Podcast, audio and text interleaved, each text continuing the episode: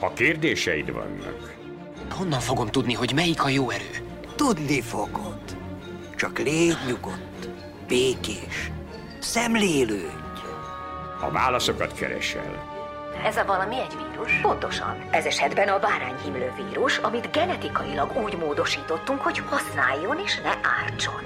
Ha szomjazol a tudásra, Fogalmat sincs, mivel áll szemben. A Shakespeare összessel? Jó anyád tudja, hogy ruháit viseled? a kíváncsiság, Két lehetőséged van. Velem vagy, vagy elmész. Melyiket választod, rózsaszín? elmondjuk a megoldást.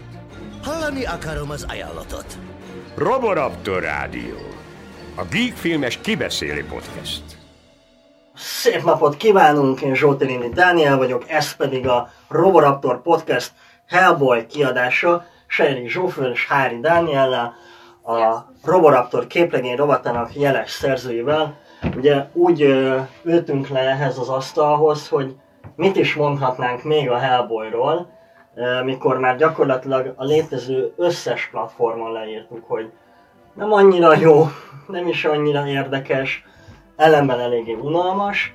Én a hétvégén néztem meg, és arra jöttem rá, hogy mostában a koromnál fogva gyakran alszom el filmeken, de főleg akkor alszom el, hogyha nagyon-nagyon unatkozom. És ez nagyjából annál a pontnál jött el a Hellboyban, amikor a kacsa lábon sétáló házban lévő Baba Yaga karatézott a hellboy úgyhogy azt a jelenetet majd elevenítsétek fel nekem, Léci. Alapvetően nem is az a kérdés, hogy hogy tetszett nektek, hanem mit vártatok ettől a filmtől? Hát én valami, valami olyasmit vártam, ami eh, kicsit újat hoz, új, új hullámot hoz a Guillermo del Toro féle adaptációk után, ö, de azért hű a képregényhez, és nincs olyan ismétlés szaga. Aztán valahogy, amikor, amikor elmentem a moziba, és a vetítés előtti 20. percig nagyon vártam a filmet, És Aztán- utána valami aztán, aztán, aztán tényleg egy kicsit, kicsit ott várakoztam, hogy volt időm gondolkodni, és lejátszottam magamban újra ezt a, ezt a második, nagyon brutális, nagyon gór előzetest, a képkockáit végigvettem, hogy mi volt benne, és eszembe jutott az, hogy én eddig egészen vártam ezt a filmet, de most lehet, hogy ez, ez, ez valószínűleg elképzelhetően mégsem lesz annyira jó. Aztán ezt így tovább gondoltam, megint végigvettem a jeleneteket, és a következő következtetés már az volt, hogy nem valószínűleg ez rohadtul nem lesz jó, hanem hogy rossz lesz.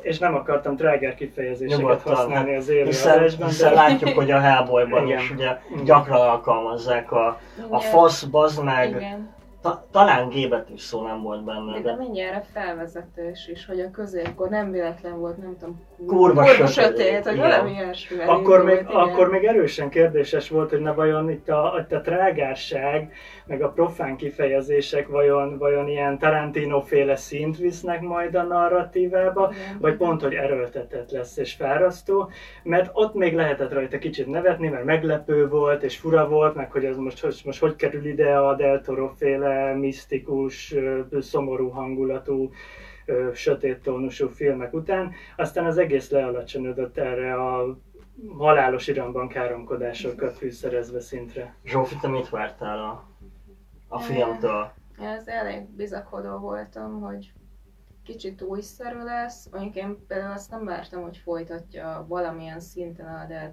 a két filmjét. Mert ez egy folytatás volt elméletileg? Nekem az volt az érzésem, mint nem is tudták volna eldönteni, hogy ez folytatás, Aha. vagy teljes reboot legyen. Hát én úgy tudom, hogy ez teljes reboot. Igen, Elvileg de- teljes reboot.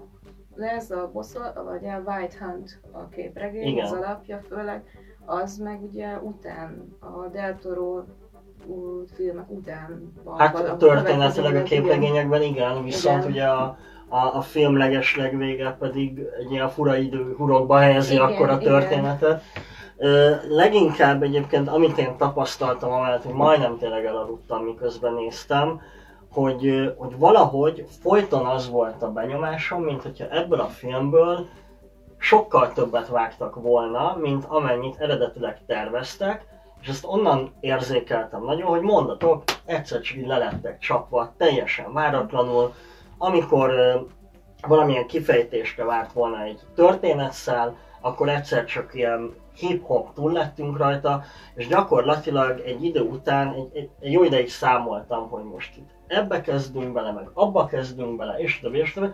Majd a végén már nem tudtam követni, hogy igazából merre fog tartani ez a történet, mit is akarnak valójában elmondani. Szerintetek mi lehetett az alkotók fejében, amikor azt mondták, hogy na jó, tíz év után, nagyjából ugye tíz évvel volt a, a Del Toro-nak a, a e, tíz év után akkor rebootoljuk ezt a karaktert, mit akarhattak vajon hozzátenni, amit a, a Ron Perlmanék nem csináltak. Amit végül nem sikerült hozzátenni. És amit végül nekik Nem sem. tudjuk pontosan mit akartak hozzátenni, azt tudjuk, hogy nem sikerült hozzátenni, elvenni sikerült nagyon sokat ebből a mítoszból, ami, ami filmes adaptációkon keresztül megmag- megmaradt ebből a, ebből a Hellboy történet folyamból. Az az érdekes, hogy a Del Toro filmjei cselekmény szintjén sokkal jobban elrugaszkodtak a képregényektől, Igen. viszont a hangulatában, az atmoszférájában, a karakterkezelésében nagyon megtartották a, a, az eredeti formákat.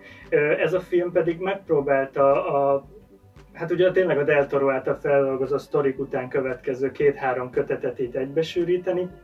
Ha, ha tényleg azt nézzük, hogy mi, mi lehetett a célja, le- talán az, hogy, hogy Del Toro után egy úgymond képregény hűbb adaptációt csináljanak olyan szempontból, hogy, hogy hűebben bemutatják a képregényekben látható cselekményeket. Zsófi? Én is nagyjából erre gondoltam, hogy ezt éreztem a film közben. Én annyit tennék hozzá, hogy szerintem jobban felnőtt korosztályra akartak, így mondom, hogy lőni. Szerintem ugye ezért is lett 18-as. De közben nekem valahogy ez... igen. Én, én, ezt, én, ezt, én ezt amúgy nem éreztem, mert szerintem, szerintem a, a Del Toro filmjei, ahogy a képregények nagyon érettek voltak, nagyon sok lélektani tartalom volt bennük, mindenféle mély elemzés, be, intelligensen behozva a misztikus tartalmakat is. Ez viszont, mintha csak egy ilyen átlag szombat délután moziba járó 16 éves gimnazistának a lelki világával akart volna kompatibilis lenni. Teljesen öncélú, brutális trancsírozás szintű látványvilág, és károm teljesen funkciótlanul belőtt trágár kifejezések. Én az idősebb korosztályra, korosztály felé tehát az idősebb korosztályra való hatásgyakorlás szándékát igazából a zenei aláfestésekben véltem csak felfedezni. Mondjuk az egyébként nem volt rossz. Az nem volt rossz. Zeneileg nagyon jó volt a, a vagy nagyon jó volt a soundtrackja szerintem. Az teljes, az, az tényleg így van, viszont szerintem az egyik legolcsóbb hangulatteremtési technika egy film során az, amikor kizárólag úgy akarunk atmoszférát teremteni, hogy menő dalokat teszünk be az akciójelenetek alá, mert hogyha kivetted volna azt a, már nem tudom melyik zenekarnak melyik száma volt például a mezőn, erdőben üldözéses óriásokkal megspektált mondjuk- akciójelenetben. Bocsánat, azt szerintem pont nem működött egyébként. Tehát, hogy nem csak zeneileg nem működött, hanem Mert ott volt amúgy a, amúgy a többi részlet, a, a lehető legrosszabb. Tehát, hogyha onnan kivetted volna azt, azt a tök jó hard rock zenét, akkor, akkor gyakorlatilag tényleg azt láttad volna a vásznon, hogy, hogy egy ilyen közép-kelet-európai erdős területek ható helyszínen cosplayerek rohangálnak, jelmezbe beöltözött emberek próbálják valamelyik kedvenc film vagy képregény jelenetüket eljátszani, és, és ez nagyon sokszor megjelent, hogy, hogy, hogy betettek valami ACDC-t, vagy Mötley Crue-t, vagy, vagy valami jó zenét a, az akciójelenet alá, és ezen gondolkodtam, mivel hogy túl volt nyújtva, meg unalmas volt, hogy te is mondtad, szóval az akciójelenet második felében már azon járt az agyam, hogyha most nem szólna ez a zene, akkor nem lenne mire, mire dobolnom meg az ütemet, jártatnom utána az ütemre a lábamat, és, és halálosan unnám magam. Azt mondjátok meg, hogy ugye ez három darab képregény dolgoz fel a nagyjából hármat, hiszem valahogy három és fél felett számoltam legalább. Ugye az egyik ez a vérkirálynő, vérkirálynő történet, ez a, ez a vadászat. Ez a vadász, Ugye? a vadász. Akkor mely, melyik a másik kettő pontosan? Az előtte lévőben van, azt hiszem, a Baba Yaga. Igen, Csak a a címe cím nem az nekem. Tehát az is egy külön Igen. sztori, és akkor mi a harmadik? A helyek? Vagy nem, nem, az nem jelent még meg magyarul, a Aha. harmami, ha- az a Wild Hunt utáni, azt Aha. hiszem. Mert hogy nekem Valami nagyon, Fury, Na, nagyon emlék, arra emlékszem, hogy a Grúgák történet, ami ugye a vérkirálynőnek is a, a, egy része, az például ugye úgy lett itt megoldva, hogy nagyon sokszor, legalább háromszor elmondta a medvedisztó ember, hogy ö, hát a hellboy ami már összekötöttük a bajszot, azért lettem malac. De ugye ezt szerintem az, aki nem olvasta a Nem értettem képregényt, azt igen. Ezt nem olvastam. a, aki nem olvasta a képregényt, vagy még nem olvasta a képregényt, az például valószínűleg nem tudhatja, hogy ez a Rugák nevű karakter amúgy egy ember volt valaha, és ö, véletlenül lett, úgy emlékszem, ö, tehát valami átoknak köszönhetően változott disznóvá, és talán nem is a Hellboynak van hozzá közvetlenül köze. Amúgy itt szerintem leginkább arról lehet szó, vagy, vagy jó eséllyel arról lehet szó, hogy a, hogy a Neil Marshallék meg a stáb több tagja, nagy többségükben biztosan nagyon szeretik ezt az eredeti mitológiát, biztos szerették a Del Toro filmeket is, és nagyon rajonganak érte, és ezért ők is akartak valami hasonlót csinálni, nagyon boldogok voltak attól, hogy megkapták ezt a karaktert, hogy dolgozhattak vele, és sajnos végül elég szomorú módon visszafelesült el az egész, mert úgymond a, a saját, de én nagyon ezt éreztem, hogy mintha a készítők a saját rajongásukhoz nem tudtak volna felnőni. Hogy tetszett nektek David Harbour, mint Hellboy? Nekem nem, annyira nem volt rossz, mint vártam, de, de én az elején, mondjuk lehet ez hülyeség, az elején zavart, hogy én nem látok, hogy nincs csenek. Mimikája? Nincs mimikája, azt gondolom a maszk volt ilyen, de emlékszem, hogy a Del Toro filmekben nagyon, nagyon át lehetett érezni a Hellboynak Hát, a... hogy mozgott az arca. Igen, nem csak az, igen. hanem hogy érzelmek is jobban tudtam hozzá kötődni, itt annyira nem tudtam. És nem feltétlenül a Harbornak a játéka miatt, hanem így nem tudom, nem volt annyira kidolgozottan megírva, olyan volt végig benne a Hellboy, mint egy hisztis, hisztis tinédzser fiú. Szerintem parádézhatott volna ez az ember Igen, ebben a szerepben. Nagyon-nagyon jól, nagyon jól ki van találva Hellboy szerepére, nagyon illik rá alapvetően, tehát hogy én azon nem vagyok meglepődve, hogy őt castingolták be erre a szerepre. Amit mondtál, az inkább szerintem a forgatókönyvnek, a karakterrajznak a hibája. Ugye, hogy olyan karaktert kapott, olyan keszekusza összevisszaságot, amivel nem nagyon lehetett azonosulni. Egy kicsit én is ezt osztom, amit te, hogy alapvetően én azt éreztem, hogy a, hogy a Harbour valószínűleg baromira élvezi, hogy ő a Hellboy, de egyszerűen bármi érzelem, amit neki meg kellett volna jelenítenie, az egész egyszerűen a maszk miatt nem látszódott. És amíg a Tom Hardy bármivel az arca előtt képes ö, játszani, gondoljunk csak akár a, a, a Batmanre, amiben ugye van rajta egy lélegeztetőgép, aztán ott van a Venom, ami gyakorlatilag egy másik lény van a pofáján, akkor a, a Dunkerkbe ugye végig egy, egy repülőgép maszk van rajta, és folyamatosan azt érzem, azt érzem a Tom Hardin, hogy ha megmozgatja a bal szemöldökét, pontosan tudom, hogy mire gondol az a karakter. De hogy itt erre már csak azért sem lett lehetősége a David Harbournek, mert hogy konkrétan mindenhol prosztetik volt az arcán, ezért nagyjából vicsorogni tudott szerintem, meg néha beszélni. Tehát, hogy nekem iszonyatosan eltűntek így a, a, a mimikák, és lassan rá is térhetünk akkor a CGI-ra, amit ugye nagyon sokan szittak, és bevallom őszintén, hogy amikor én olvastam ezeket a kritikákat, hogy milyen rossz a CGI, akkor mindig ilyenkor az jut eszembe, hogy hát persze mert nem a hiperrealisztikus videó, a AAA című videójátékokat kell alapul venni, de amikor megláttam azt a malacot, és tudod így, így olyan érzésem volt, mint hogyha így frémek hiányoznának egyszerűen, vagy nem lenne rendesen kirenderelve a feje, de közben meg a teste az meg nagyon emberszerű volt mégis. Ott volt ez a párduc ember, aki, aki szerintem egy nagyon nagy kiagyott zicser, tehát Igen. hogy ennél, ennél királyabbat, hogy egy ember négylábú állattá alakul, ami ráadásul egy vadállat, az így kevés van, de még a Dr. Moró szigetében is jobban elhiszi az ember, hogy ott ilyen fura figurák vannak. Ti, ti erről mit gondoltok, hogy ez miért, le, miért történhetett egyszerűen? CGI? Igen.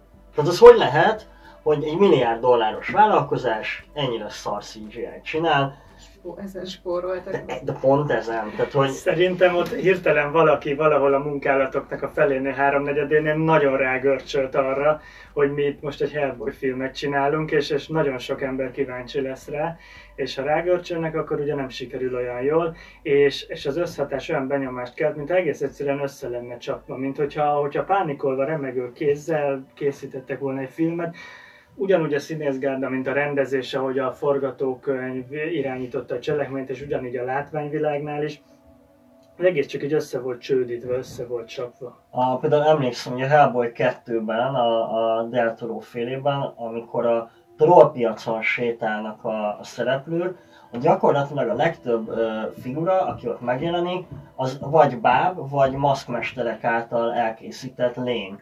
Tudom, emlékeztek arra a jelenetre, amikor a Hellboy azt mondja, hogy milyen aranyos kisbaba, és a kisbaba megszólal, hogy nem, én csak egy tumor vagyok. És ez nem egy CGI karakter, hanem ott egy robotikát megépítettek, és eljátszották a, a, a, azt a figurát. És nekem picit ez jutott eszembe, hogy mennyire jó volt a Star Wars 7-ben azt nézni, hogy egy csomó ilyen eredeti megépített díszlet van, megépített figurák, megépített karakterek, járművek, stb. És én például baromira hiányoltam ezt a Hellboyból. Ez a két véglet gyakorlatilag a Star Wars 7, meg a Hellboy, az új Hellboy olyan szempontból, hogy az, hogy az egyik, mindkettőt rajongó csinálta, vagyis véleményem szerint a Hellboyt is rajongók csinálták, csak az a különbség, hogy az ébredő erőben ott, ott felnőttek a készítők a rajongásukhoz, a Hellboynál meg nagyon nem egyszerre, nem csak összecsapodnak, hanem most ez alapján, amit mondtál, lustának is tűnik az egész alkotógárda. Mit gondoltok arról, hogy mi lesz a jövője ennek a, a szériának, ugyanis jól tudom, 50 millió dollár volt Igen. maga talán a költségvetés, és mennyit mondtál, 12-t hozott be Igen, az első év. 12-t most, Az ez elképesztő országos, kevés, vagy igen. Országos világviszonylatban, az meg pláne nagyon kevés. Igen. A, ugye a szóló sem teljesített an, annó túl jól, mint ahogy várták, de annak vélhetőleg el fog készülni valamilyen folytatása. Szerintetek belátóak lesznek az alkotók, és azt mondják, hogy megpróbáltuk, nem jött össze, és kap egy új folytatást a Hellboy, vagy, vagy, vagy ezt most már nem akarjuk látni. Hát, pessimista vagyok, szerintem egy időre elbúcsúzhatunk bármilyen Hellboy filmtől, de kicsit azt, ez még csak ilyen saját ilyen vágyam, hogy véget ért a film, ugye volt azért az a záró, a stáblista után jelenet, ahol ugye egy, egy hárman harcoltak, adott új démonokkal, az úgy, az úgy hangulatos volt, és akkor így gondolkodtam is, hogy én igazán tök elnéznék egy Hellboy sorozatot, ami kb. ilyen hangulatú, mint ez a záró epizód, és, és talán ez, és az képregény alapokból kiindulva ez jobban is állna az egész sztorinak, mint a filmek. Hát Ez a sorozatforma, hogy Hát eleve a képregény ugye nagyon rövid történeteket mesél el. Igen, igen. igen. És ez szerintem így egy, mondjuk egy 45 perces epizód sorozat. Dani? Forma jó működne. Szerintem nincs nagyon esély. E- Arra, hogy ez a franchise ezzel a szereplőgárdával folytatódjon, arra én nem látok sok esélyt, ekkora anyagi bukásnál szerintem azok a tapasztalatok a hollywoodi filmek esetében, hogy akkor nem nagyon vállalják be a folytatást. És én annyira nem is akarnám látni ennek a folytatását, viszont szívesen megnéznék néhány év múlva egy, egy megint teljesen új tiszta lappal kezdődő dolgot, akár tényleg sorozat formájába. Úgyis átköltözik a mozi lassan az okos tévékre, Most kaptál is egyet, ugye? Uh, utoljára még szedjük azt össze, hogy akkor annak ellenére, hogy ennyi rossz dolog volt benne, mi az, ami mégis tetszett nektek? Mi volt a legjobb és a legrosszabb pillanat az egész filmben? Nagyon jó volt az a, az a vágatlan akciójelenet a mezőn, amikor az óriásokkal birkózott Hellboy. Az egy olyan akciójelenet volt, ami ennek mondjuk kellett volna lenni az akciójelenetek 70%-ának, vagy legalább fele olyan jónak, és akkor másokkal élvezhető film lett volna, mert legalább buta, vagyis buta, de legalább, buta, de legalább látványos. Hogy meg mi volt a legrosszabb, az minden holt versenyben a említett jeleneten kívül. Nekem volt, szerintem volt valahol kicsit mélyen a filmben egy olyan humorra, vagy ilyen parodisztikus jelleg, amit én azért élveztem. Jó, de Igen. neked elég rossz humorod van, mint Kösz. tudjuk. azért nincs.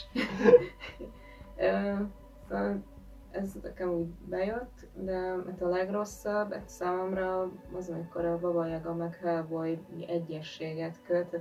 Bármikor felidézem azt a jelenetet, ez ma hány inger kerül, de hogy így, így is idézem fel, mert ide Ne- kapcsolok. Nekem, nekem két nagyon rossz emlékezetes pillanat is volt. Az egyik, hogy a Baba Yaga, aki nem tud járni, azután a karatézik, tehát ez nekem így soha nem, nem oké. Okay. Megint csak egy Star Wars hasonlatot kell hozzak, hogy a Yoda, aki bottal megy, de egyébként bármekkorára felúlik, ez így nem összeegyeztethető. A másik pedig, ez majd rögtön a filmnek a legeleje, hogy Hellboy elmegy az ügynök haverjáért Mexikóba, aki vámpírá alakul, és elmondja, hogy mi fog történni a filmben.